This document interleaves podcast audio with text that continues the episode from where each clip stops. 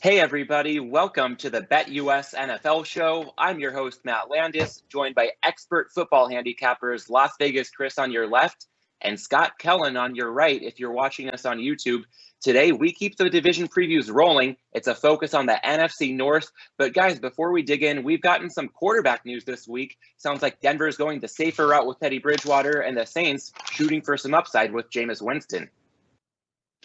Yeah, I think it's pretty interesting, Matt. Uh, like you said, um, the Saints have gone with the upside. Uh, maybe more mistakes with Winston, of course, but clearly much more upside. These two teams are very interesting because uh, it, both quarterbacks kind of represent similar things. And then, of course, Bridgewater, like you said, is the safer side. Where Drew Lock, you know, would have been more of the upside potential but also coming with you know potentially plenty of mistakes as well.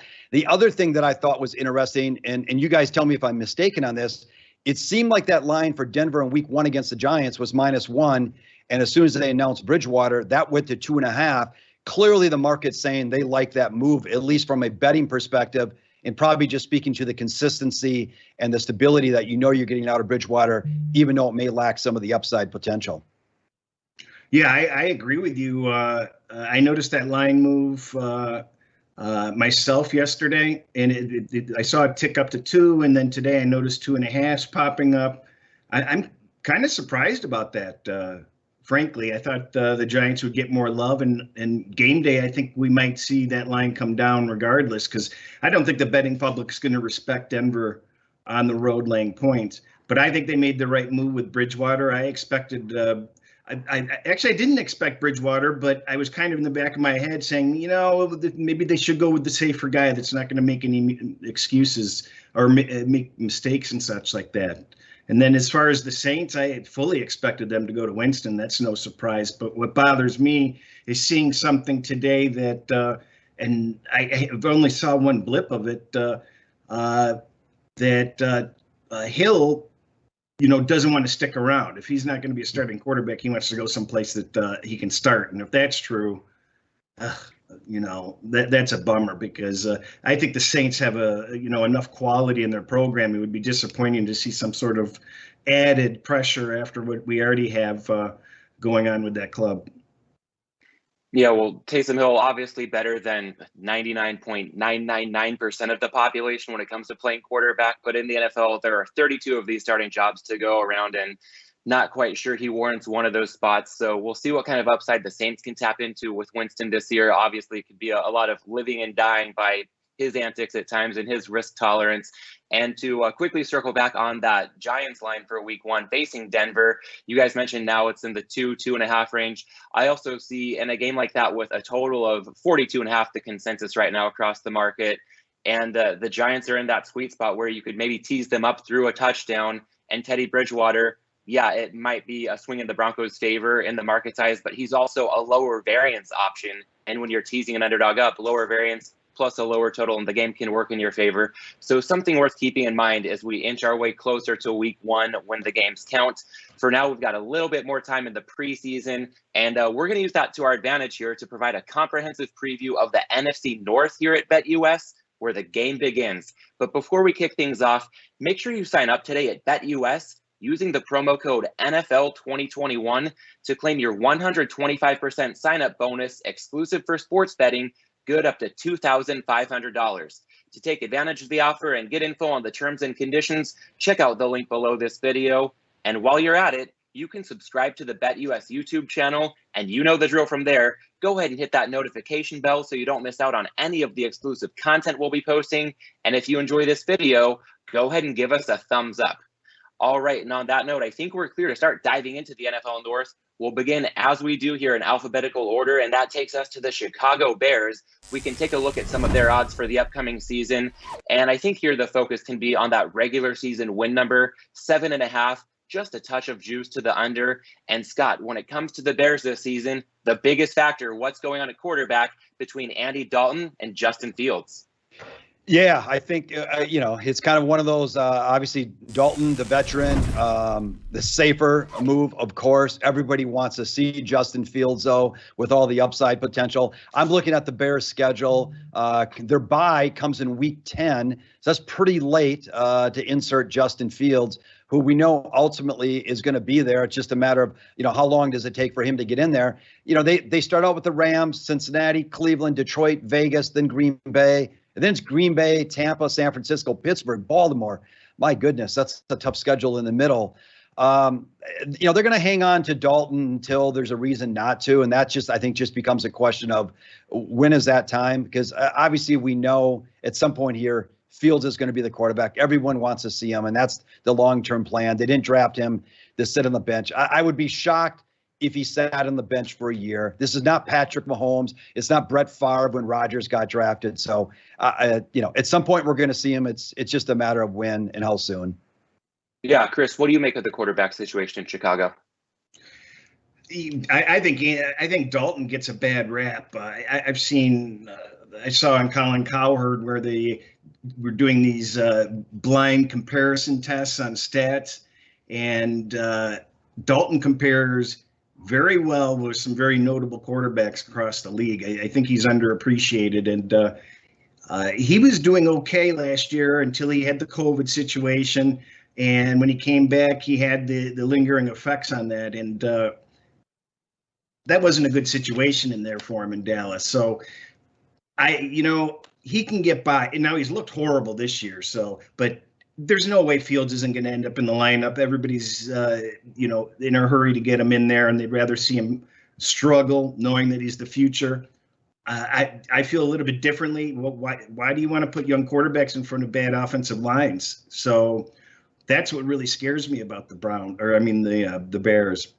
Uh, looking last year, it was really strange how the Bears evolved last year with my math metrics because there were high aspirations for the Bears last year. A lot of people were going, uh, were overvaluing them, and my metrics had them really, really bad early in the season. And so I was able to make good money on them last year. Uh, I think it went six and three on them last year. Yeah, six and three. So, but then it switched, and it was really funny because they actually, when everybody started to give up on them, they actually subtly got really good. And they ended up finish finishing, believe it or not, just a reminder, I did win. I had a good record, so the, these aren't silly stats. They actually finished higher than the Browns on my final rankings by one spot. So hey, but we know you had the Browns like 29th or something, right? I'm kidding. No, no, no. But I, I, I, couldn't believe it. I mean, because you know what? When the season was over, uh, we went right into the playoffs. I never really dissected how everybody finished at the end of last year. So I had fun with that. Uh, and I'm like looking at and I'm preparing. I go, these guys are never going to believe the Bears were have finished higher uh, than the Browns. So that's just a starting point on on metrics on how I look uh, each season or, or, each week. So uh, quite the oddity there. Yeah, well, Chris, if you want to go head to head on regular season wins this season, the Bears versus the Browns, uh, I'll give you whatever you want on Chicago. And uh, Scott, maybe we can look at uh, Chicago, some of the underlying metrics, building on what Chris was saying. If we dig into their Pythagorean record last year, their record in close games, that might be a little bit informative as to what we can look out for them moving forward. Yeah, absolutely. So they they win eight games last year, which is just very interesting. This means nothing other than I don't think people would really expect this out of Matt Nagy, but he actually has won eight or more games in every year that he's coached all three years. Kind of kind of surprising. But if we look at that, uh, their Pythagorean theorem last year was 8.1. If we extrapolate that out over 17 games, it's 8.6. So pretty good. Uh, a little fortunate in the close games, six and four. Uh, but they do have a very, very tough schedule this year, ranked ninth. And, and if we look at you know the the sports books that have set lines in every game this year, we can see Chicago is at uh, an expected win rate of 6.8.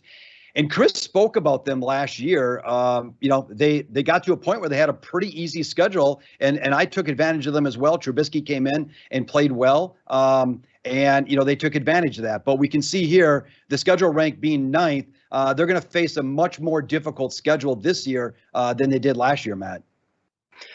Yeah, and I think we talked about their quarterback situation, their offense right off the top, but also defensively, they're dealing with some turnover, notably Kyle Fuller departing, reuniting with Vic Fangio in Denver. Uh, we might not want to overlook some potential depth concerns for the secondary when it comes to Chicago this year. Yeah, they and, and you know I was trying to look back because it, it seems like they've lost a few players. You know, Amos went to Green Bay a couple years ago, so they kind of slowly but surely started to lose some people on the defensive side. Urban, um, you know, at, at, defensive tackle, he had a pretty good year for him last year. They lost him. And of course, Charles uh, Leno left at left tackle. So, you know, as Chris said earlier, the offensive line uh, wasn't great last year, and it might even be worse this year as well. So, They've also lost some key people there, uh, more so maybe uh, as far as key people on the defensive side, but on both sides of the ball. Yeah, and Chris, not just offense and defense, but from a coaching standpoint, there's some question marks here too. Well, you know, touching back on the schedule though, this is really bizarre. Did anybody notice that they don't have a two-game home stand or two-game road stand? They go home away the entire season. So I, I, thought that that was kind of odd. Uh, but uh, not only are they playing this the tougher schedule, like Scott mentioned, they're minus 14 on rest advantage, which is uh, second worst in the league. They they really just have some really bad scheduling quirks throughout. Uh, but getting back to uh, Nagy, he you know he came over from Kansas City. He's supposed to be this offensive guy, and it just hasn't shown. And it was so bad last year that he actually gave up the play calling. And that's when the team actually got good. So that's when they perked up and that's when they started to do better. His job is on the line now. So what does he do? He, he goes back to, he's going to be the play caller again this year. So uh, he, he's either going to crash and burn and go down with the ship or uh, I, I, somehow he's going to, you know, be able to manage the play calling. Uh, so that's going to be interesting to see. I, I, they they spent their money to get a, an extra, you know, to, I think they overspent on a running back, which they didn't need. They've got three solid running backs, but they've got the weak offensive line, and uh, they've got a disgruntled wide receiver who's not happy to be there. And the def- the defense has gotten worse each of the last few years progressively. These guys are aging. Their efficiency isn't there. Uh, but you know, are they going to be able to turn it around against a much tougher schedule? I, you know, it. I don't know. I mean, so it, it just what I'm looking at there is just how you know week after week after week of facing tough teams and you know aging players. We'll just have to see. Yeah, yeah here's. Uh, I was just going to say, just adding on to that, Matt. You know, if we look last year, uh, well, let's go this year first of all. First of all, Chicago's got 10 games against teams projected to win eight and a half or more wins. Only three of those games are against teams projected um, below seven wins on their 17 game schedule. Uh, and that's Detroit twice and Cincinnati. Um, and they've got seven games projected against teams to win 10 plus games this year. So it gets really, really tough for them. And that's interesting to me because last year they were seven and two straight up versus losing teams. But seven of those games were against teams that won less than six games. So they had a really, really easy schedule last year. And they were only one in seven straight up against teams, uh, winning teams last year. So now you add all these uh, very good teams with 10 plus more wins projected, uh, along with some middle of the, of, the road teams. Uh, you know, I, I'm, I'm leaning under on their season wins here just because of the schedule factor, uh, if nothing else.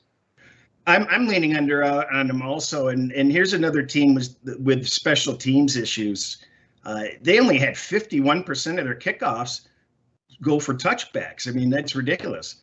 Uh, they only uh, uh, their punt return defense was atrocious, and they had the one of the very best kickoff return guys. He's gone this season, so uh, they were already a low-rated special teams unit, and they've lost their their best kickoff returner.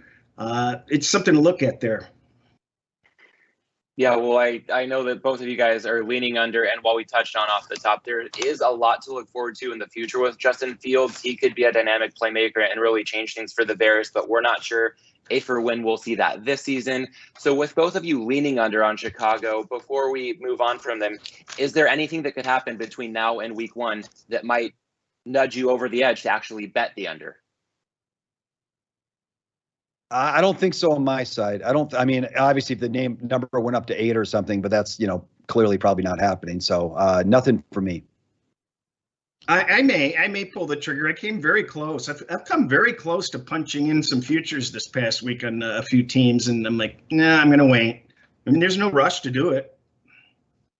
Yeah, fair enough. Well, I think uh, that's plenty of food for thought as far as the Bears are concerned, and we can move on to our next team in the NFC North. That would be the Detroit Lions. We can take a look at their odds for the 2021 campaign uh, courtesy of BetUS. And again, I think we can focus here more on the regular season win number. It's only at five and it's juiced to the under, minus 125 VIG attached to the Lions under five. And Chris, we'll tee you up as the resident Lions fan for Detroit this year. It's out with Matt Patricia and Matthew Stafford, in with Dan Campbell and Jared Goff. Well, everybody's uh, making a big deal about Goff. And now we were happy that Stafford went. We, we you know, we knew that there we had to do we had to do some sort of a rebuilding. So we were ha- Stafford was so loved. I there may be more Lions fans than you could possibly imagine rooting for the Rams this year. So it, it's sort of like when Verlander left. Uh, you know, okay, we're we don't, you know, you're not LeBron. We're not ha- we're not unhappy you left. We're, we want success for you. So as far as we're as far as we're concerned, Goff is just a bonus because we got two first round draft picks from the Rams coming up and a third round draft pick. That's not bad. And uh, the the fact that we have a quarterback on top of it to to go through this bridge gap year, we get draft picks again next year. The next two years, we're pretty loaded with draft picks. We can get a quarterback next year. So uh, the what's really notable here is how many people are gone? I mean, we don't need to rehash that, but they've lost 11,000 snaps. Think about that. 11,000 snaps are gone. So you're looking at an entirely different team. And there are a couple diamonds in the rough. Everybody likes Dan Campbell. They love Dan Campbell. Okay. You know, he may be ridiculed, you know, for some of the comments that he's made and such, but he's got that team really optimistic. You know, the, Patricia was such a black cloud, and he wasn't he wasn't liked. And the defensive schemes that they were trying to run, they couldn't understand it. They could never. They were just lost. So, uh, some things to consider there is is there could be a lot of value when spirits are high, and uh, I, I think the spirits are going to be high for Detroit at least. But uh, what, uh, what what do you say, Scott, about uh, your perspective as an outsider looking at the Lions and their prospects? Well, I, I would say this, Chris. You know, for about ten years, I sat next to a gentleman here in Vegas watching um, the games every Sunday, and he used to cover the Lions. So he has given me great insight to this organization, and it's just a horrible organization. So I think the first thing I'd have to say is, you, I, I got to see it. I remember, I you know, it was three, four years ago and the Lions were doing okay. And he said, Scott, the Lions will not win another game the rest of this year. And there was like six or seven games to go. And I think they lost all but one of them uh, potentially. So, and, and but I do agree with you. It looks like Campbell is uh, potentially a good leader. That's to be determined. But you know, on the surface, it looks like that. And I also agree that early on, if they like him, that can be some positives. But then when I look at their schedule, San Francisco, Green Bay, and Baltimore out of the gates, um, you know, that's that's not an easy schedule to get going. So uh, look, they're they're in rebuild mode. You know, Goff is not horrible. Um, you know, it's it's just a like you said, it's just a complete rebuild mode here, and and you know, the better the leader is that Campbell is, then you know maybe the better we'll see out of the Lions as a whole. Well, I think it gives them the the the whole year to just you know basically get their feet wet and and try a lot of different things. Uh, there are some good parts to this team. I mean, if you're in fantasy and you don't have Hockenson, uh, you know, that's the guy you want. And uh, uh, he's going to get lots and lots and lots of balls thrown at him because they don't have any receivers. In fact, somebody was arguing, and they're probably right, that the Ohio State Buckeyes have a better wide receiving corps than the Detroit Lions. So, you know, that's pretty ugly. And they're going to have to do something. I mean, they literally have nobody. Who can name a receiver in the Lions? Nobody. I'll guarantee you 99 out of 100 NFL fans can't name a single receiver for the Lions. And it is that bad. Uh, but uh, the offensive line is going to be one of the top five offensive lines in the NFL by as early as next year, within the next couple of years, they are pretty darn good. And their actually their actual front seven on defense is pretty good.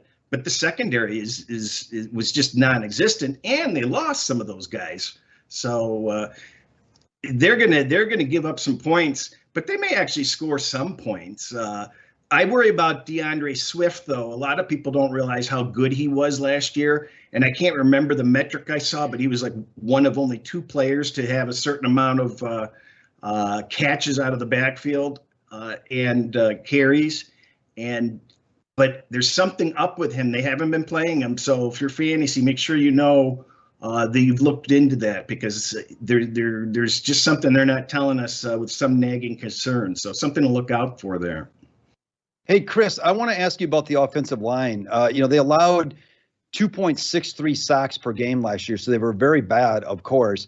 Um, so, you know, first of all, to say they're going to improve, you know, I start to question that. But on the other side, I'm, you know, I'm looking at their starters. Um, Taylor Decker, not bad at left tackle. Obviously, the rookie, we don't know what's going to happen at right tackle with Sewell. Uh, and Ragnow is, a, I think, a, a pretty dang good center.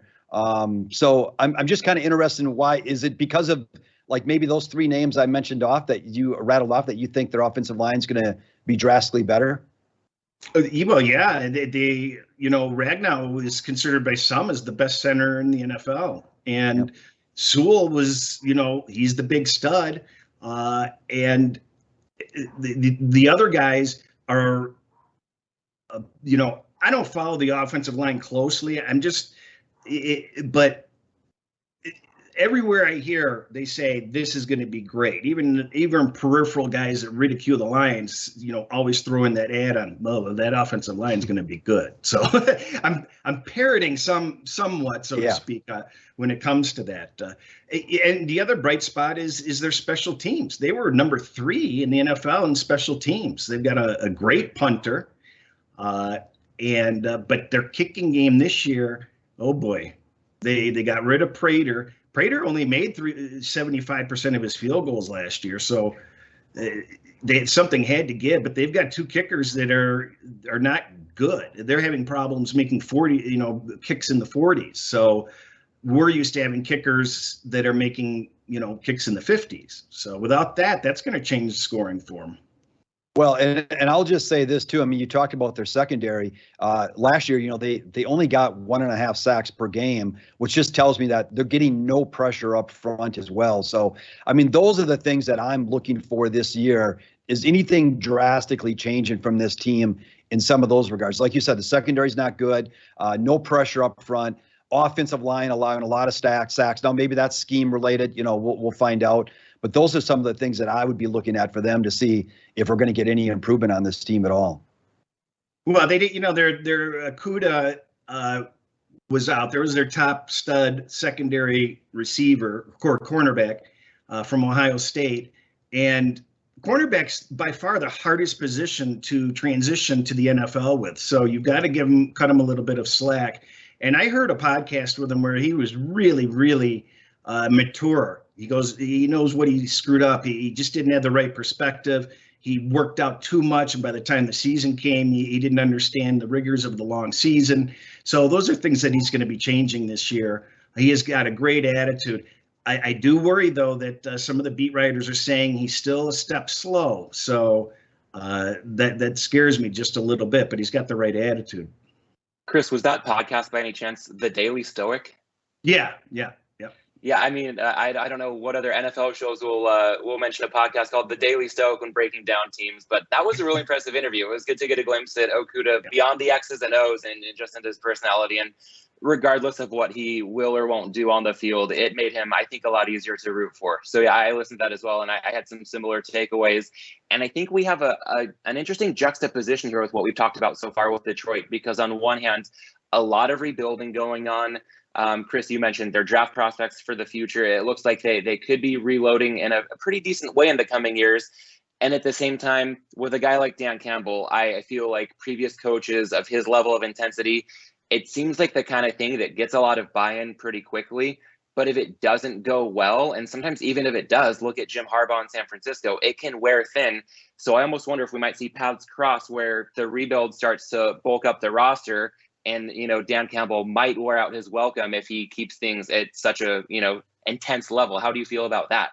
Well, you know, it's not just Dan Campbell. I saw a quote yesterday. I'd never heard of this guy, uh, Aubrey Pleasant. I had to actually look him up, and he's a defense uh, defensive back coach or something like that. And, and and players were making a comment that they love this guy. He brings a huge intensity to him, and uh, just a great motivator. So, you know, Dan Campbell's putting you know you know player you know coaches on the team that are like that. Yeah, it'll be. I, I, think my biggest thing to watch is probably going to be um, what happens again. Quarterback just being as important as it is. Jared Goff going from Sean McVay to a combination of Dan Campbell and Anthony Lynn. Even this preseason, I mean, as a Chargers fan, this sounds familiar to me. Lynn uh, seemingly still too run heavy on first down, struggling to manage the clock. Goff seems like he's serviceable if everything is set up right for him. I'm uh, especially doubtful that we're going to see much of it this year. But again, long-term prospects for the Lions might be looking up. But in 2021, Chris, I'm I'm glad you said they have a good punter because they they might need to put him to some pretty hefty use. Well, the, the, the I did for, forget to mention uh, one of the worst comments I saw is is is the writers re- are referring to Goff as timid. So and and we know that uh, McVay was primary play caller for him, and and if he wasn't being told the plays, he was a little bit lost. So I, we don't have high expectations for our timid guy. So it, if you we don't have any expectations. Uh, you can't bet this team over, that's for sure. The only way, the only direction to look is under. I mean, they really could just. Their schedule is so difficult. It's one of the top five worst schedules. I, I think it was like number two or number three. They're not going anywhere. So it, the you, you, you the only way you can look on this is is is under and have no expectations just observe yeah well scott we've gotten some really good insight from chris as a lions fan also obviously with his sharp betting acumen um, but in terms of those expectations what do you numbers say we can look for from them in 2021 based on uh, maybe some numbers last year that might have skewed their results one way or the other yeah, if we if we look at the uh, Pythagorean theorem numbers on this one, uh, Matt, they win five games last year. Um, that translated to about 5.1 in the uh, Pythagorean theorem number. We extrapolate that out over 17 games. That was really about 5.4, uh, pretty close to where their number is set this year uh, as well. So, and I think in lucky win or close close games, they were just looking here four and four. Um, so nothing, you know, shocking there. But again, as Chris said, uh, you know, I've got them rated as the sixth toughest schedule. 10 games against teams projected to win eight and a half games or more. Uh, and that's pretty tough. So we can see there, um, just looking 5.1, as I mentioned, that extrapolates out to 5.4. Very close in the close games, four and four at 500. Um, and if you look at all their lines for this year, we can see that uh, translates to 4.7.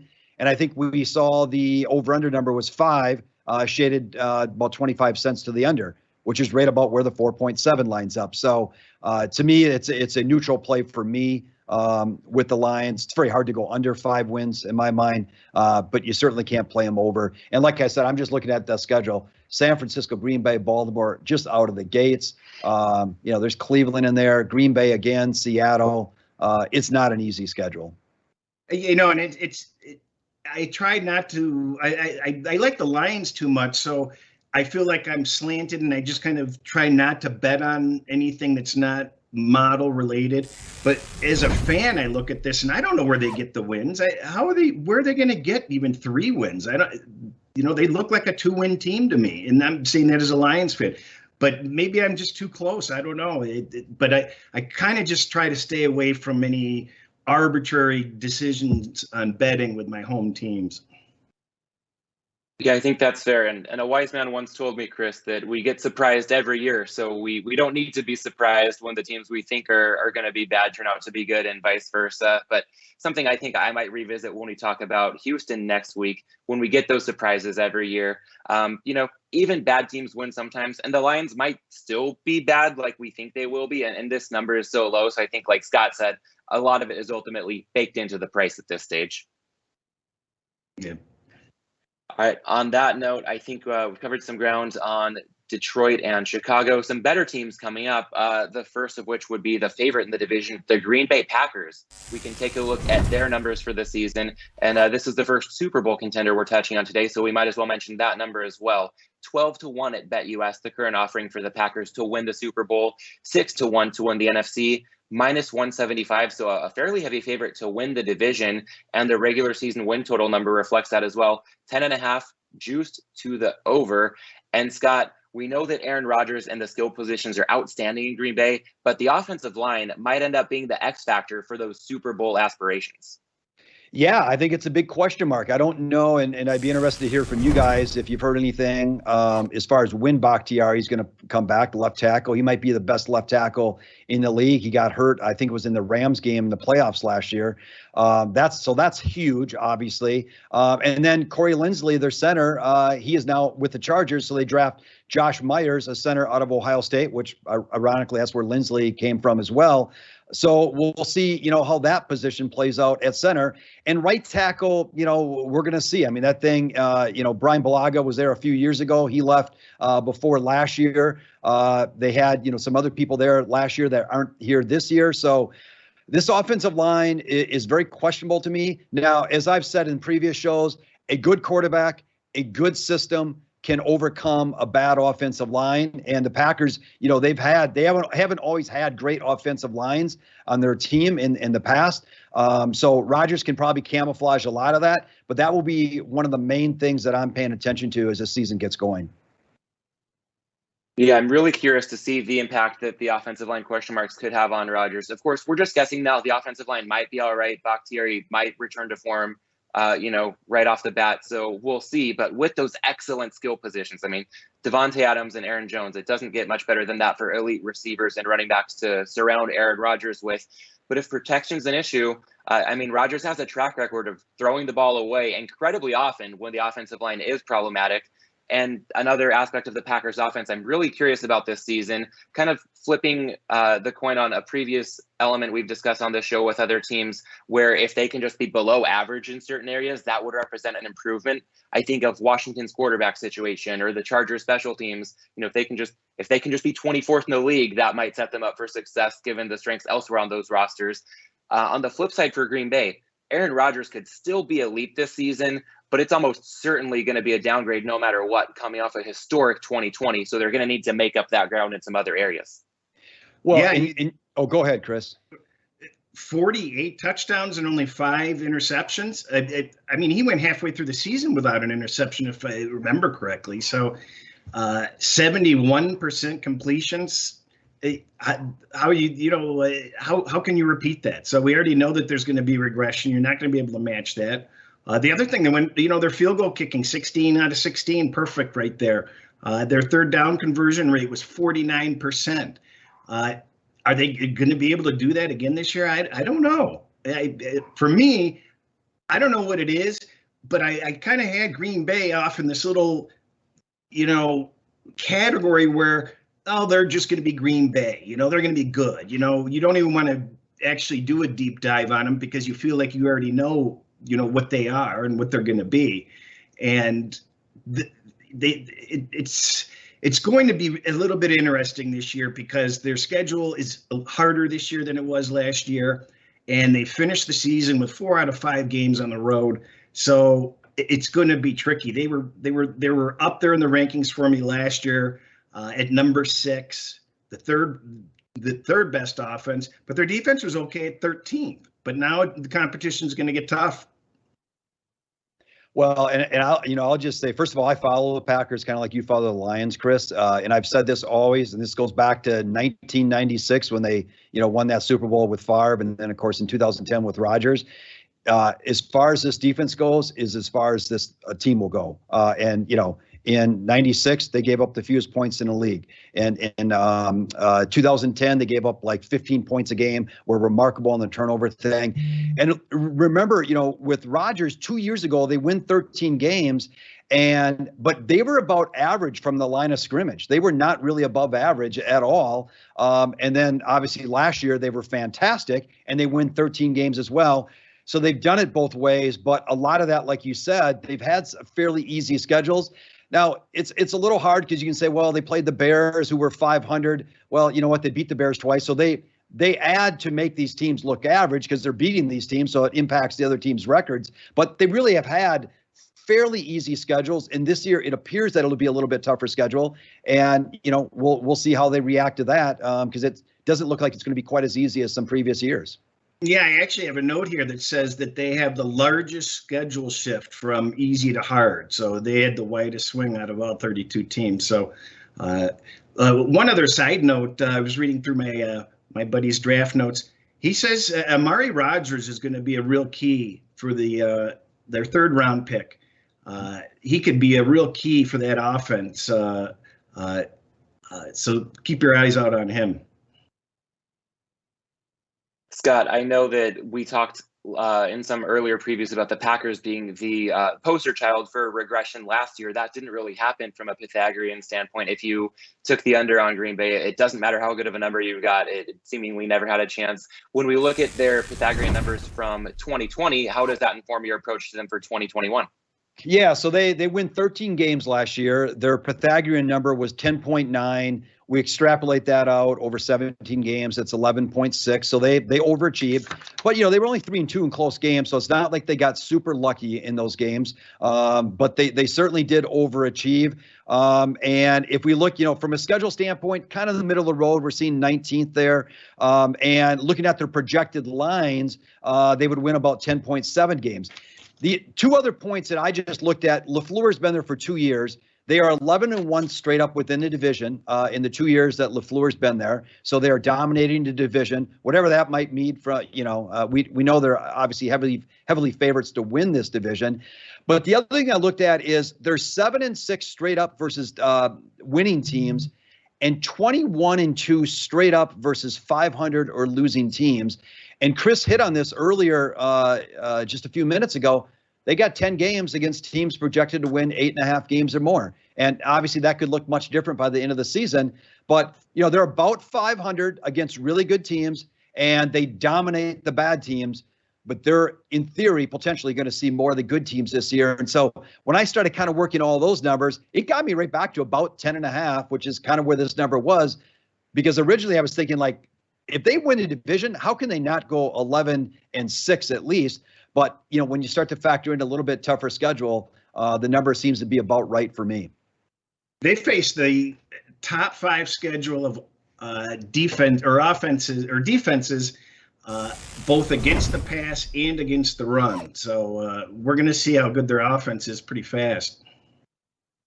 Yeah, and Chris, to your earlier point, and I think Scott, you brought it up too. That could put some extra pressure on the defense if the offense, again, the true talent could be just as good as it was last year, but the results might show a bit of regression. On the defensive side, they have a new defensive coordinator, Joe Barry. He comes over um, under the Brandon Staley coaching tree with the Rams. Obviously, a big calling card there was deception and yeah, you don't have a talent like Aaron Donald's up front for the Packers, but there are some pretty good players there. Do you expect the Packers defense, Scott, to maybe keep opponents on their heels more than in previous years under the Joe Barry regime for their defense? Yeah, I think they've got some potential. You know, I'm just pulling them up here too. So, and and don't forget, Jaire Alexander, one of the cornerbacks, one of the best cornerbacks in the league. Uh, just looking here, uh, you know, last year uh, he was fantastic. Kevin King had that debacle, of course, in the playoffs, but they also drafted um, Eric Stokes with their first draft pick, so another cornerback. So if he can materialize and he ends up being very good, along with Alexander, they've got pretty good safeties. Um, they have the chance to, you know, get some pressure on the quarterback. If they can do all that, yeah, I think this defense uh, could be very good for them, and and that's really what they need. They need this defense to get to the next level, in my opinion, and then you know they could they could run through this league potentially. And it's it's it sounds funny saying that for a team who's gone to the NFC Championship game so often in the last you know, whatever it is five, six, seven years. But you know, last year I thought they actually finally had a chance. Uh, but obviously Tampa Bay had other uh, ideas there. But um, they just need that defense to step up. They do have some pieces there. If Stokes is the right draft pick, uh, I think this defense could even get better. Yeah, sounds good. Well, I think there's a lot to like about the Packers. Still some question marks that we'll want to watch early in the season, but we can see why they're a favorite to repeat as NFC North champs. But the challenger that might give them the best run for their money would be the fourth and final team we're going to touch on today, the Minnesota Vikings. So let's take a look at their odds at BetUS for the 2021 season to challenge the Packers in the NFC North potentially. The Vikings are a plus 225 underdog. Regular season wins a flat nine. And Chris, when we look at the Vikings, uh, as much as offense is the name of the game in the NFL in 2021, it's their defense that may ultimately determine their fate in the NFC. The, yeah, you're going to see big changes this year. Uh, you know, one comment I'd, I'd, like to make is I noticed it doing uh, looking at the Minnesota schedule today is all four of these teams are favored in fewer number of games than their win total. So none of these teams are favored in more games than their win total.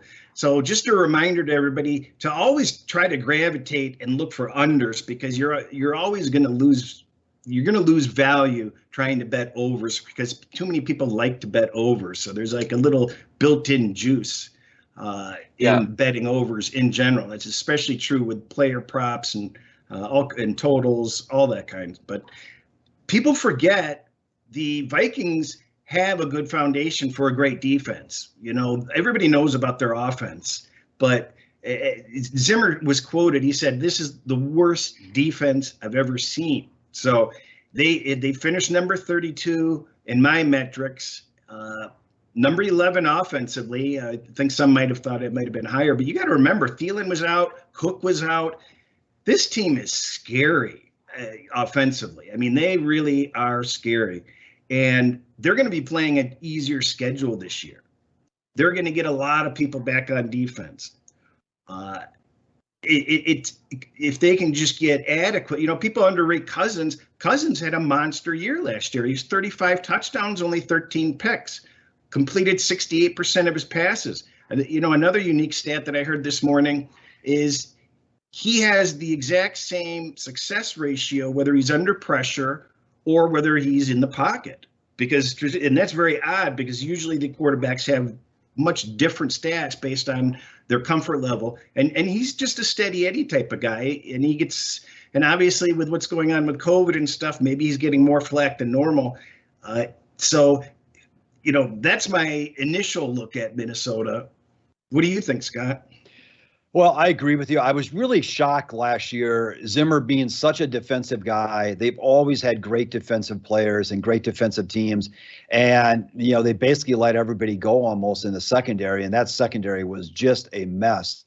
And then you add in, you know, Danielle Hunter gets hurt, Anthony Barr gets hurt, Eric Kendricks get hurt, gets hurt. And, you know, to your point, Chris, they're, you know, they're bringing back Hunter. He's probably the, the most valuable out of all of them. Barr and Kendricks have been good. Uh, Barr's kind of regressed a little bit in the last few years, but Hunter will be a big, uh, you know, guy coming back for them. The offense, like you said, it, it's lights out. Justin Jefferson, uh, you know, if he duplicates what he did last year, this offense is, is going to be very good.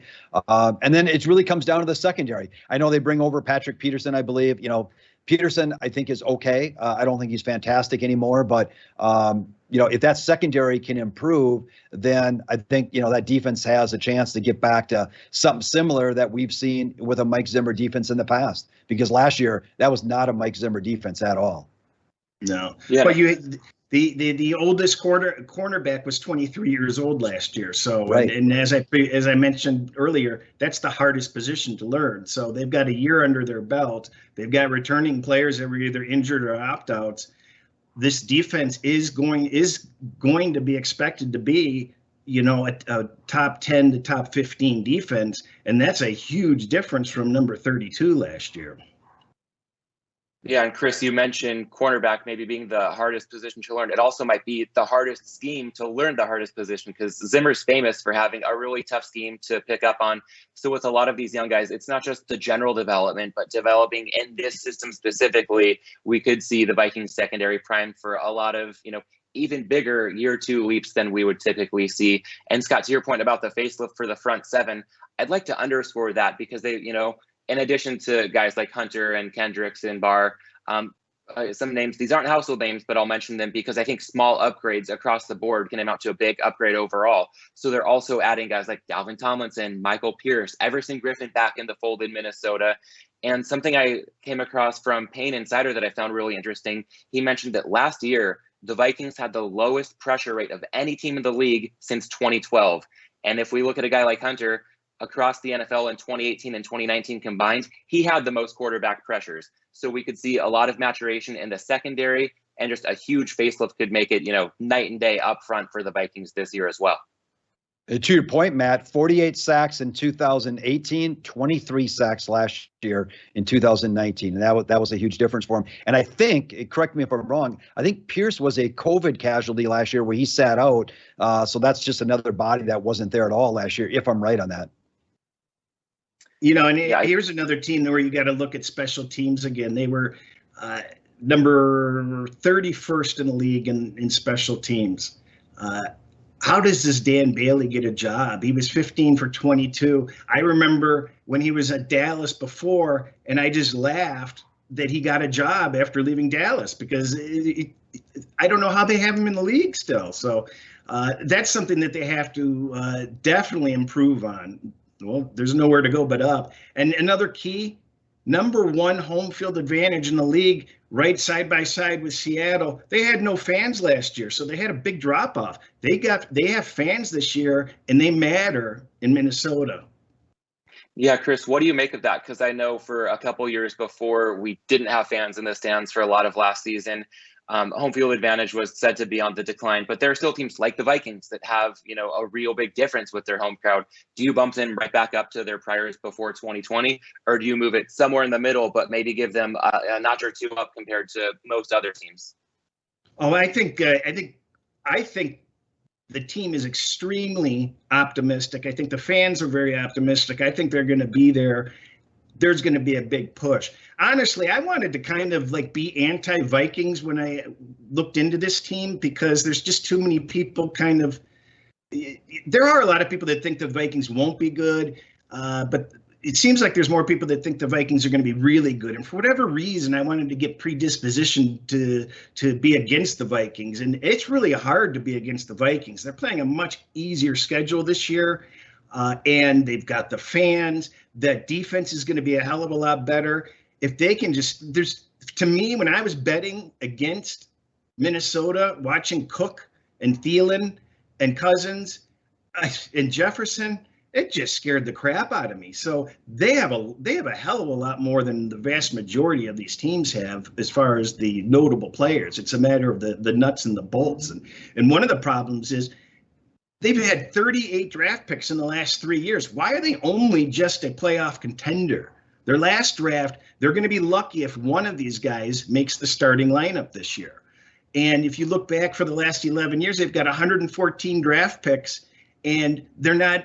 What do you do with that many draft picks every year that you can't be a playoff team? So there, there's something wrong with the with the players they're bringing in too. Yeah, well, Scott, when it comes to their prospects of being a playoff team, you know, Chris also touched on the schedule this year. Walk us through what you see with their schedule and, and some of the underlying metrics that might shape our opinion on how likely they are to become a playoff team and and maybe make a deep run in the playoffs this coming season. Yeah, so if we look at their their Pythagorean numbers as well, uh, Matt. So last year the Vikings win seven games. That translated to uh, about 7.1 wins. Uh, and then if we extrapolate that again over 17 games, that's seven and a half wins. So that's that's below the nine wins that we've set the over under mark at. Um, however, obviously as we spoke. Uh, they're going to get some defensive guys back. You know, they're five and four in close games. Nothing special there. Uh, Chris kind of alluded to it. The schedule, 22nd, pretty pedestrian there. And if we look at all the lines projected for them over the 17 weeks of this season, translates to 9.2, which gets us right where their over under number is. The thing that I will look for, so uh, it's a bad offensive line. Uh, I don't know that it's getting tremendously better. They did draft uh, the the tackle from Virginia Tech in the first round, uh, so maybe that adds and helps that. Uh, and so you know we'll see what happens there. The secondary's got to improve. They get some of those guys back. The other key factor for me is Kirk Cousins, and this is not all on Kirk Cousins, but he's been there for three years now. And when he has played teams that won 10 or more games in a league, he has gone 0 and 6, 1 and 5, and 1 and 6 straight up. Uh, that is 2 and 17 straight up uh, in games against teams that won 10 or more games, which is very good teams. And they're 24 and six straight up against all other teams. So they take care of business other than against the elite teams. Uh, but as Chris said, thankfully, I think they only play six games against teams that are projected to win 10 plus games this year. Um, so it's a relatively easier schedule. And if they can make any improvement on the defensive side of the ball as well, then they have a legitimate chance to be very good here. You know, they went into Green Bay. Green Bay's one loss under Matt LaFleur within the division was to the Vikings last year. A little bit of a, a win game that maybe derailed the, the Packers offense a little bit. But, um, you know, for the most part, they can challenge Green Bay. They can definitely challenge Green Bay if they can improve that defense and get it back to some sort of standards that we've seen in the past with the Vikings and you know it's it's they're going to control their own destiny. The, the they're they're backloaded with a difficult schedule at the back. So uh, don't get uh, overconfident that this is a monster team uh, if they start off with a really good start uh, because they finished four out of their last six games against the division. They play uh, pittsburgh and, and, the rams and san francisco uh, or they they play Pittsburgh and the Rams on that in the final six, and then if you go back eight games, they've got Green Bay and San Francisco. So it they, it finishes rough for them. Yeah, I think with the NFC. Oh, go ahead, Scott. I was just going to say it's a good point, Chris. I mean, things I I'm looking at their schedule here. So Cincinnati, Arizona, Seattle, Cleveland. Obviously, those two teams pretty good. Detroit, California, uh, Cal- yeah, Carolina. They, they get those. They get them at home. Remember. Yeah, and and but let's just say their defense isn't that good you may not see that exposed uh, on this first part of the schedule, and you might have some opportunities to play against them, obviously, um, just because they're not facing great offensive juggernauts, you know, Cincinnati, Detroit, Carolina. So those are just things to kind of look for within the schedule. Are there things that are just being, uh, you know, kind of covered up because of the level of the schedule that maybe you can take advantage of uh, later in the season? Yep. Yeah, as you guys walk through a lot of what's coming Minnesota's way later in the season, I'm reminded of the NFC East preview we did and, and touching on a lot of head-to-head matchups in that division. That's uh, that's one that will probably hinge the most on you know some late season matchups in terms of who's going to win the NFC East. In the NFC North, it could be a pretty similar dynamic, and we can take a look at the outright odds to win the division because once again, the Packers a heavy favorite to go ahead and repeat. But we talked about a few reasons why the Vikings might give them a run for their money. So to level set here, the Packers again minus 175, the Vikings plus 225, and then the Bears plus 500. Detroit obviously a little ways back at 22 to one. So overall in in the NFC North, it might be a two horse race, but you know stranger things have happened. So uh, we'll see what happens. It might take a lot of uh, the late season matchups to really shape the ultimate outcome here. And I think we can get into a few leans to close out the show. I don't think any of us have any bets at the moment in this division. Um, I'll go ahead and kick it off just because it's the team we've been talking about for the last few minutes, the Minnesota Vikings. I do lean over nine for them. I really think we're going to see a big improvement from the defense. I love the skill positions on the offense. Home field advantage, Chris, you touched on it. Getting that back could be much bigger for Minnesota than most other teams. But in terms of why it's just a lean, Scott, you touched on some offensive line concerns. I mean, Christian Darrisaw, their first round left tackle pick, uh, already had to have a surprise second surgery for a core muscle injury that kind of blindsided Mike Zimmer from the looks of it. And we know that Kirk Cousins can do a lot when things are set up well for him, but he's not the best creator under Havoc. So a little bit of trepidation about the Vikings up front on offense. And really, it all boils down to the price. As bullish as I feel about Minnesota, I think at the, the current number, it's safe to say the market's caught up. It, it had been lower earlier in the offseason, but at a flat nine, just a lean to the over for me on Minnesota. I know you guys had under leans on Chicago. So, Chris and Scott, any final thoughts just to tie a bow around why you lean that way with the Bears?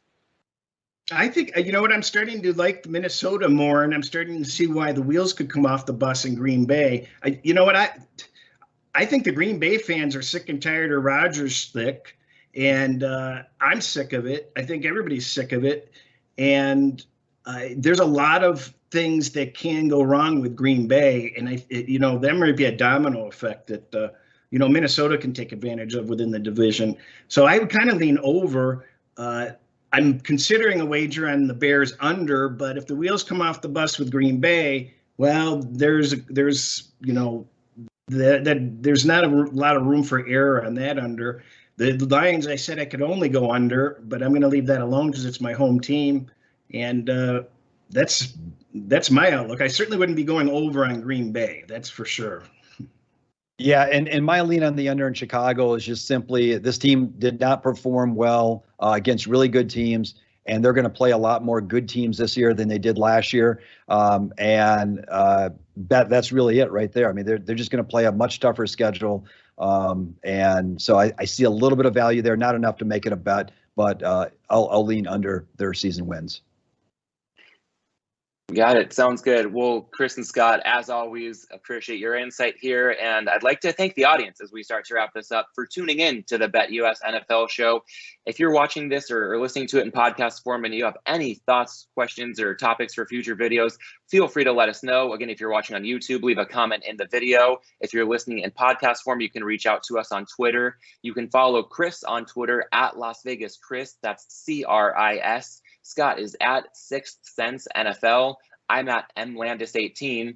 And for those of you watching on YouTube, you know the drill. Please go ahead and subscribe to the BetUS YouTube channel and hit that notification bell so you don't miss out on any of the action. And if you like what you if you like what we're doing, and uh, again, I, I always like to say if you've made it this far, you probably do. Please take a quick moment to give this video a thumbs up. That really helps us out. And last but not least, don't forget to use the promo code NFL2021 when signing up at BetUS to claim your 125% sign up bonus exclusive for sports betting, good up to $2,500. All right, and as we sign off, a friendly reminder we are here with you every Tuesday and Friday throughout the season. So next up, it's going to be the AFC South on Tuesday. We'll see you then right back here at BetUS where the game begins.